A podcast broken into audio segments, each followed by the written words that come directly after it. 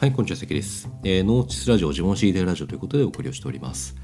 えーとまあ、今、お盆休み中ということで、あのー、まあ、僕も、えーまあ、次の日曜日ぐらいまで、まあ、休みということでですね、まあ、夏休みを満喫しているんですけれども、えー、昨日はですね、あのー、まあ、水戸の方にあります、まあ、キラリという温泉施設があるんですが、僕あの非常にこうサウナが好きでして、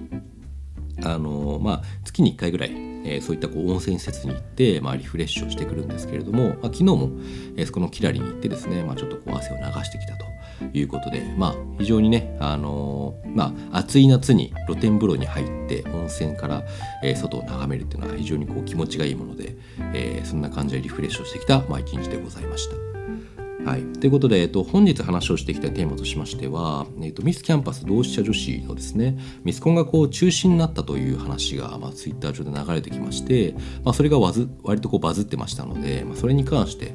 えー、思ったことがあるので話をしていきたいなというふうに思います。はい、ということで、えー、とまず何かというとですねあの、まあ、同志社女子大学という、まあ、あの大学があるんですよね。これ同志社大学とはまた違った、まあ、同志社女子大学というのがまたあるんですけれども、まあ、そこで毎年行われているミスコンテスト。うん、いわゆるそのミスキャンがですね、まあ、中止になりましたという話が、えー、ツイッター上で告知をされていました、まあ、ちょっとそのお知らせを読みたいと思います、えー、今年度のミスコンは開催しない運びとなりました。楽しみにしてくださった皆様申し訳ありません。理由としましてはミスコンは外見主義的であり時代錯誤であるという意見があり多様性という観点からミスコンを開催しなくてもいいのではないかという結論に至りましたということではい。えーとまあ、ミスコンは外見主義的であり時代錯誤であるという意見があったと。で多様性という観点からミスコンを開催しなくてもいいのではないかという結論に至りましたと。いうことなんですけれども、まあ、皆さんこれを聞いてまあどう思われますでしょうか？うん。えーとまあ、ミスキャンというのはまあその、ねえー、と自分でこの、まあ、一定こう美しさとか、まあ可愛さとかにこう自信がある方が、えー、それにこう、まあ、申し込んでですね。で、まあ、そのこう採点とか投票とかをしてで、まあ、そのこの人はまあ美しいどうのこうのみたいなことを決めると。いうものかなと思うんですけれども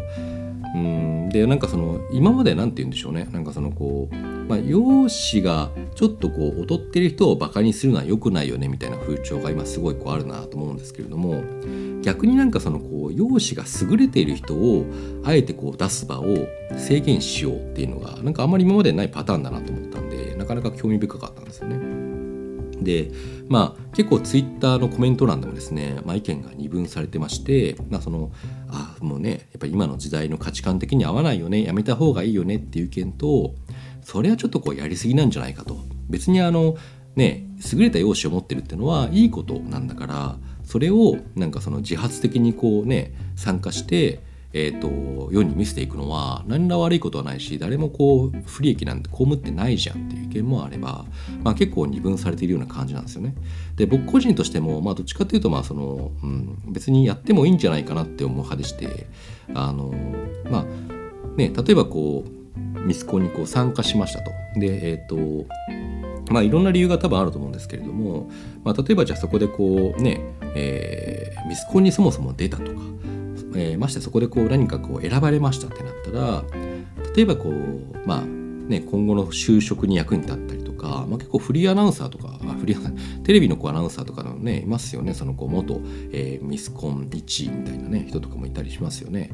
なんでまあ就職にこう役立ったりとか、まあ、今後の人生でこうね箔をつけるという意味でもなんかポジティブに自分の強みを生かしていけると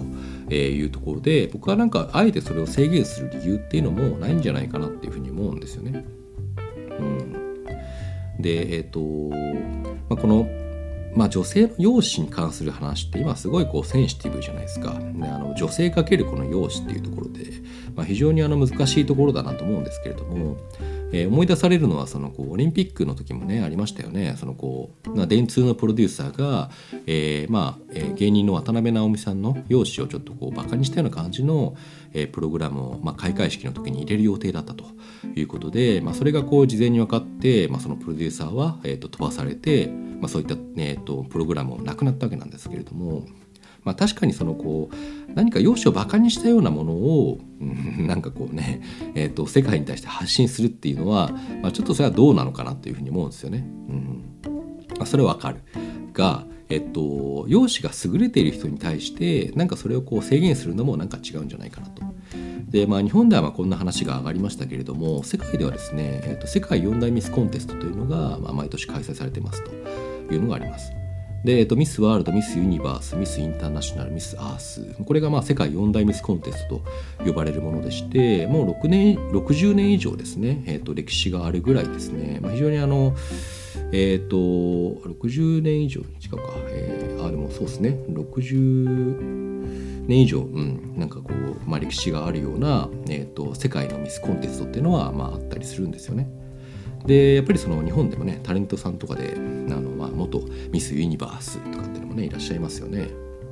なんでまあその美しさをまあ強みとしてやっていくで当然のことながらまあ多分このね本当にこう世界4大ミスコンテストとかになると、まあ、単純なそのこう生まれ持って容姿だけじゃなくて、まあ、努力とかも重ねなくちゃいけないので、まあ、あの非常にこうなんて言うんでしょうねあの過酷なストイックな世界なんだろうなっていうのはなんかなんかのねテレビとかで見たことありますと。